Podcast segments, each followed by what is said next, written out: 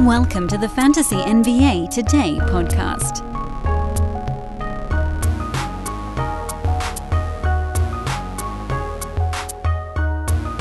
The rumor mill, she is a warman. She is a warman. We heard Kevin Durant's Celtics rumors this morning. We've got Kings, Raptors, Wizards, Heat, Hornets, Hawks, Donovan Mitchell related rumors. We've got Russ stuff because it really does feel like Russ is gone, gone from LA. But nothing has actually happened yet. We remain floating in virtual limbo. As we wait on any of these big trades to go down, it sounds more and more like Kyrie could potentially stay in Brooklyn. That's now on the table. Are the teams posturing? Are these things real? I don't know. I mean, if you're following different people on Twitter, you get totally different endings to all of this stuff. Ah, well. Uh, we had a fun one on Friday. Got to talk about some of the young guys. And um, that one, I think, landed nicely, especially the Tyrese Halliburton stuff, because he really is a fun one. Now, the way that some of that could get blown up is we've heard these Russ Pacers things going on, the Westbrook Pacers. I don't think that they play him. So if you're worried about that, I don't know that you need to be. It seems like if any team is going into a rebuild, Russ has value because, I mean, if you have multi year contracts on the books and you want to get off of them, Russ, you can lump all of it into one guy and then just cut him. I don't know what he would get from a team. He'd sign somewhere. Somebody would pick up Russ. He'd have to, I mean, it'd be a big pride hit team that would have to say, "Look, man, like you're you can't be what you were. You'll be a bench guy on our team." Will it happen? I don't know. We'll see. Uh, we do have a couple more names I wanted to talk about today on the sort of cases for number two. That's what we did all of last week. I don't think we're quite ready here. Off-season episode 76, by the way. I don't think we're quite ready to get into buckets just yet. There's like this like one or two week bridge or gap we need to bridge, I guess I should say, that we're we're about to start tomorrow. And so we might get a little bit creative here on the show, do a couple of fun little featurettes to pull us through to Bucket Town, or maybe we just launch into it early. I don't know. Whatever. We'll see. Anyway, welcome to the show, everybody. I'm Dan Besbris. This is Fantasy NBA Today, a Sports Ethos presentation.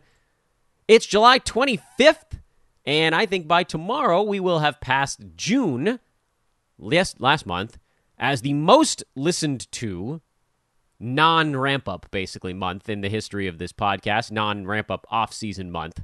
So basically, a month where, you know, you can't effectively do a mock draft, meaning May, right? May, June, or July, although May was a little different last year with the late playoffs, but May, June, or July, just anyway, you guys are awesome. Um, I still can't believe the the numbers that we're putting up here in the off season, and I have only you guys to thank. If there's anybody new listening, uh, would love a, a, follow on Twitter at Dan Besbris. We do a lot of our work mid season over on Twitter. A lot of the preseason stuff, the ramp up.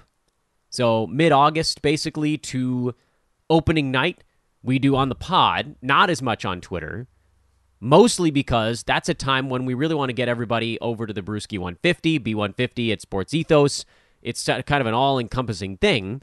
And what my job here on the pod is to kind of walk you guys through how to get ready for a season. And then once the season starts, you don't want to wait until a podcast the next morning. There's an immediacy issue that is not really at play in the preseason. So that's why we do it that way. Why does Twitter become way more active as soon as the season starts? That's why, because you got to do pickups and drops. And sometimes you don't want to wait till the next morning. And then the pod, we use the pod to sort of round out the edges on that stuff, to apply the color. The color commentating, as it were. Our Twitter does the play by play, which is effectively drawing the outline. And then the next morning on the show, we color it in. Fun with uh, crayons here on Fantasy NBA today.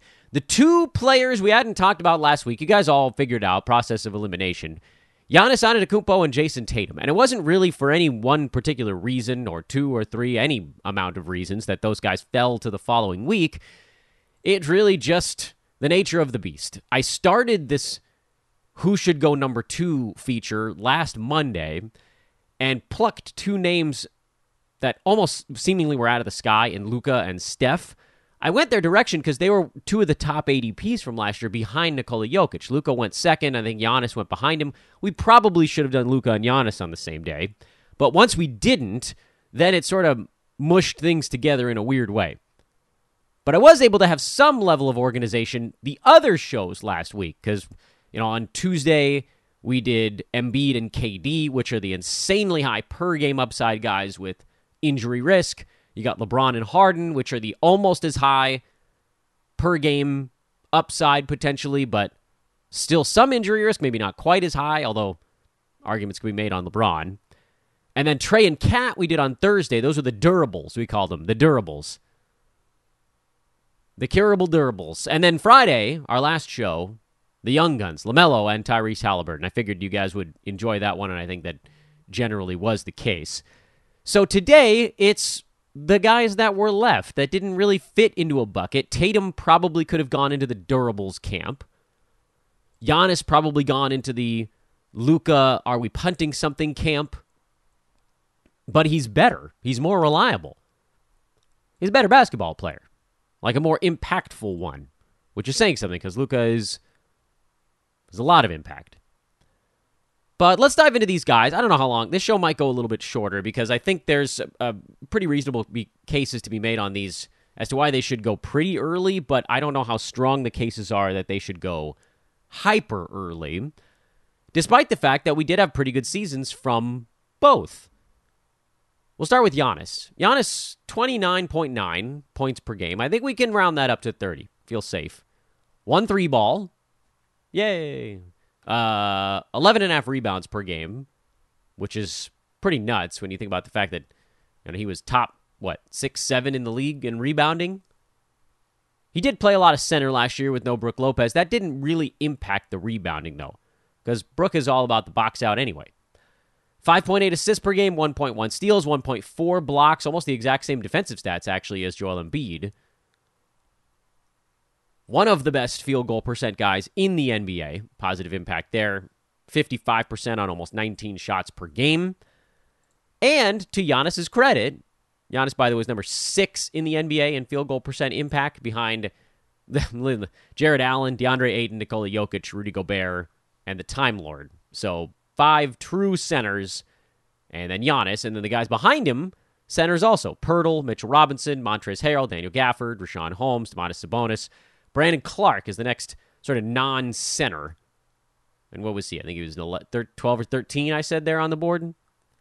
Pretty awesome what Giannis does at field goal percent. Now, the free throw thing, it's an issue. It remains an issue, but it's a slightly smaller one. And then it also does beg the question of, you know, is there room for growth there? Because dude still takes among the highest free throw count per game. He was second behind Embiid, but only hit 72% of his free throws this last year. And I want to try to put this in perspective because the previous season, he was worse. Shot 68%, 68.5. We'll be, you know, be fair about it. 72% this year was actually much more like you guys might not remember this, and frankly, I'm not sure that I remembered it. A half decade ago, when Giannis was just coming into his own at superstar level. So basically, the 16 17 season. Year before that, he started to look pretty dang good, but it wasn't blow the roof off the building good. It was 16 17 where you started to really see that jump. He went from 17 points to 23.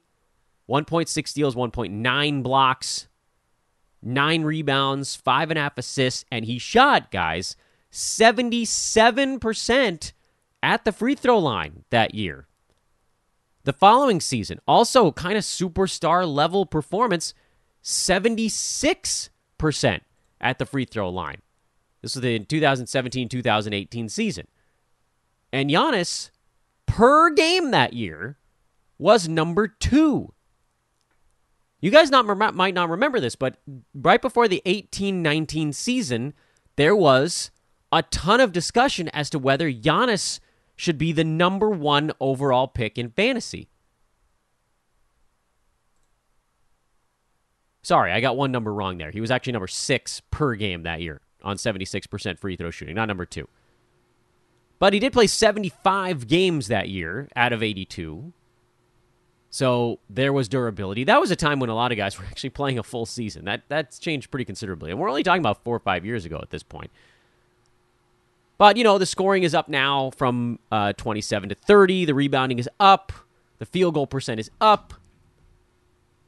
The point I'm trying to make here is not necessarily that Giannis is like we there's this is versus will be or could be thing going on. Giannis isn't a top 2 or 3 fantasy player in the NBA. Unless his free throw percent comes back up where it has been before. It was the 18 19 season where you started to see a drop off. He was back down at 73% at the foul line. And a lot of his other stuff was still really, really excellent 58% from the field, 12 and a half rebounds per game. Like a lot of his numbers jumped up, but free throw went down, and that yanked him in the wrong direction. He remained number six per game in fantasy despite all of his stuff going up because of the free throw situation. And it's kind of been that way almost every year, where everything just continues to get better for Giannis. He goes from 27 to 28 to 30 points per game.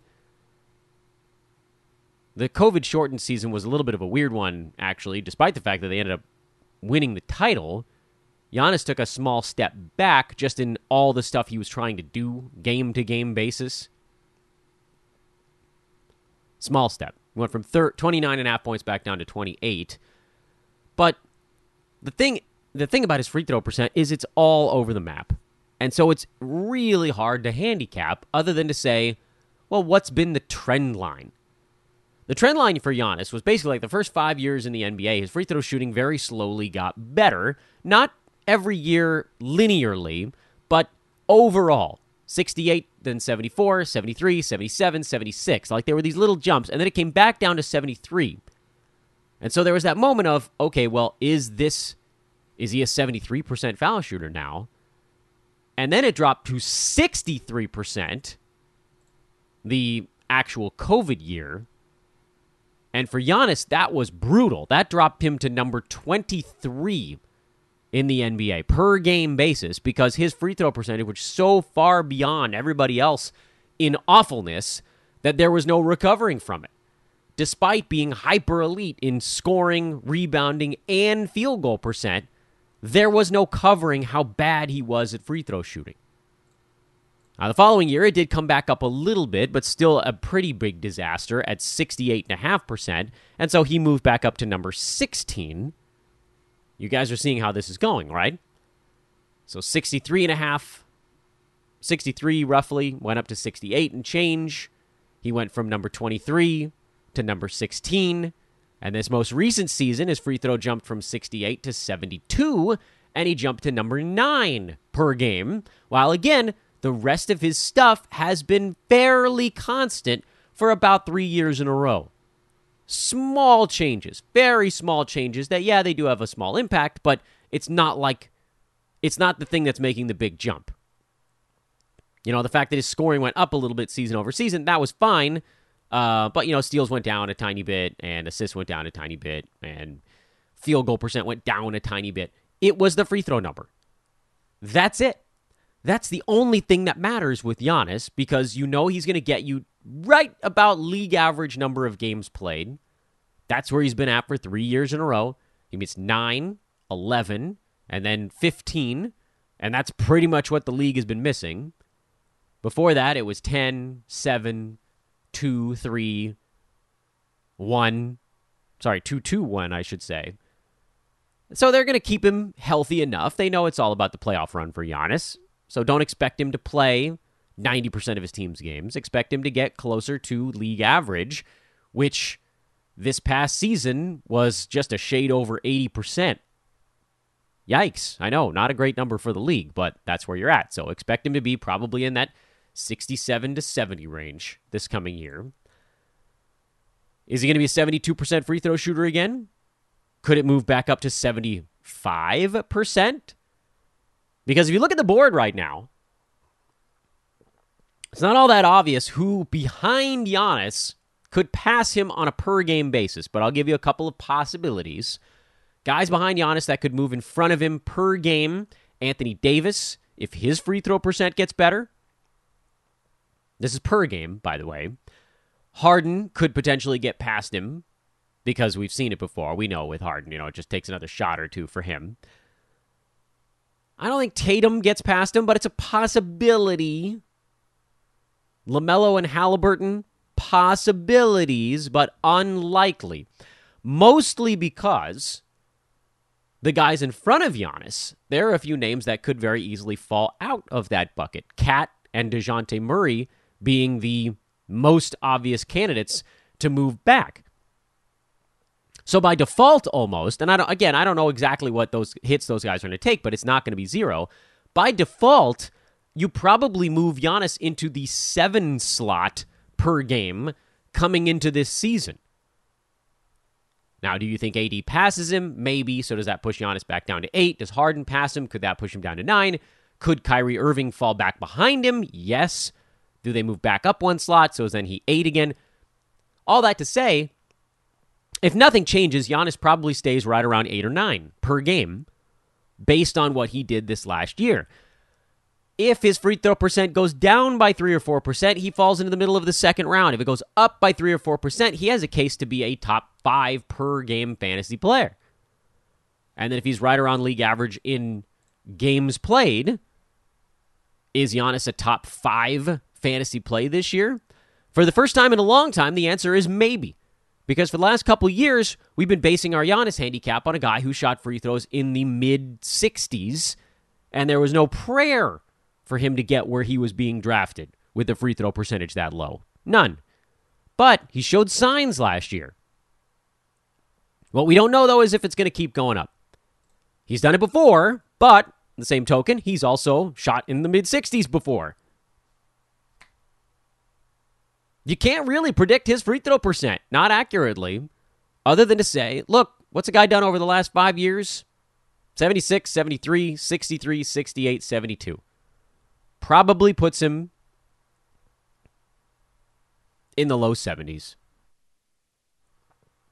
Which means Giannis is probably a middle to late first round pick. And that's still pretty good, but it's not number two. Maybe I should do another show with Anthony Davis. Ah, well, let's do Jayson Tatum. Because that one, there are legs with Tatum, largely because he falls into the durables camp. Although now we're hearing the Celtics are in on the Kevin Durant sweepstakes, and that would pretty much blow that up. Jayson Tatum was number 15 on a per game basis this year, which was, look, let's be honest, probably not as good as what we wanted. But he played in 76 of his team's ball games, which was very much what we wanted. And to Tatum's credit, despite COVID and all sorts of crap, he has been unbelievably durable in his five year career. Yeah, youth helps. He's still in the early parts, so his body hasn't broken down yet. But he plays. Now, we have another side of this equation to worry about. Celtics made the finals last year. There's a hangover effect that can come from that. Will he have the same drive in the regular season that he had this last year? I think the answer is probably, if only because the Celtics, first of all, uh, well, they showed they could win on the road, but there's no, nothing is locked up standings wise in the Eastern Conference. So there's always going to be this little struggle for home court. You don't really want to have to deal with some of the other teams on their home court. And it was within reach. Home court was within reach. Also, on the other side of it, you can fall out of the upper bracket in the East pretty quickly because there are like four or five teams at the top that are all pretty dang good. Whereas in the West, it was like two teams were way out in front of everybody, and then there was a third that could have been, but there was an injury related. Like, it wasn't as tough to remain in the top three if you were already in the top three in the West. Whereas, you know, in the West, once you fall into that next chunk, then you got to kind of worry about the play in tournament. In the East, you can probably be in the upper half of the bracket playing about as well as they did last year. Which, mind you, was pretty damn good, uh, but also included a really slow start. When you look at Jayson Tatum and you look at what he's done the last couple of seasons, the one thing that jumps out a little bit this last year is that steals actually fell off a bit.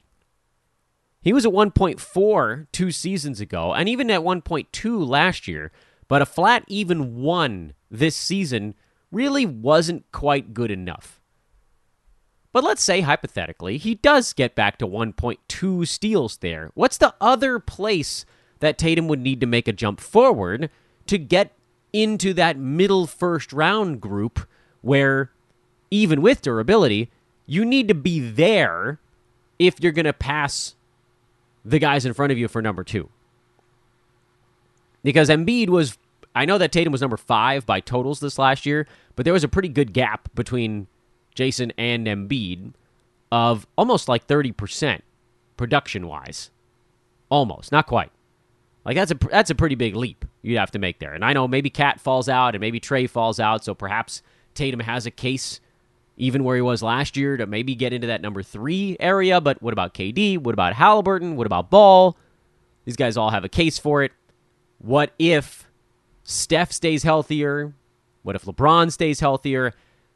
You can't just assume that Tatum's going to do the same thing, but other guys will also do the same. Like that's it just doesn't work that way. Tatum might miss a couple more games, LeBron might play it a few more. That part is that can't be the way that we say Tatum gets into the top 3. Oh, everybody else just gets worse and he does the same thing. It's never that simple. The other way that Jayson Tatum gets into that group, my assessment would be either there's sort of two. Because he took the exact same quantity of shots each of the last two seasons 20.6.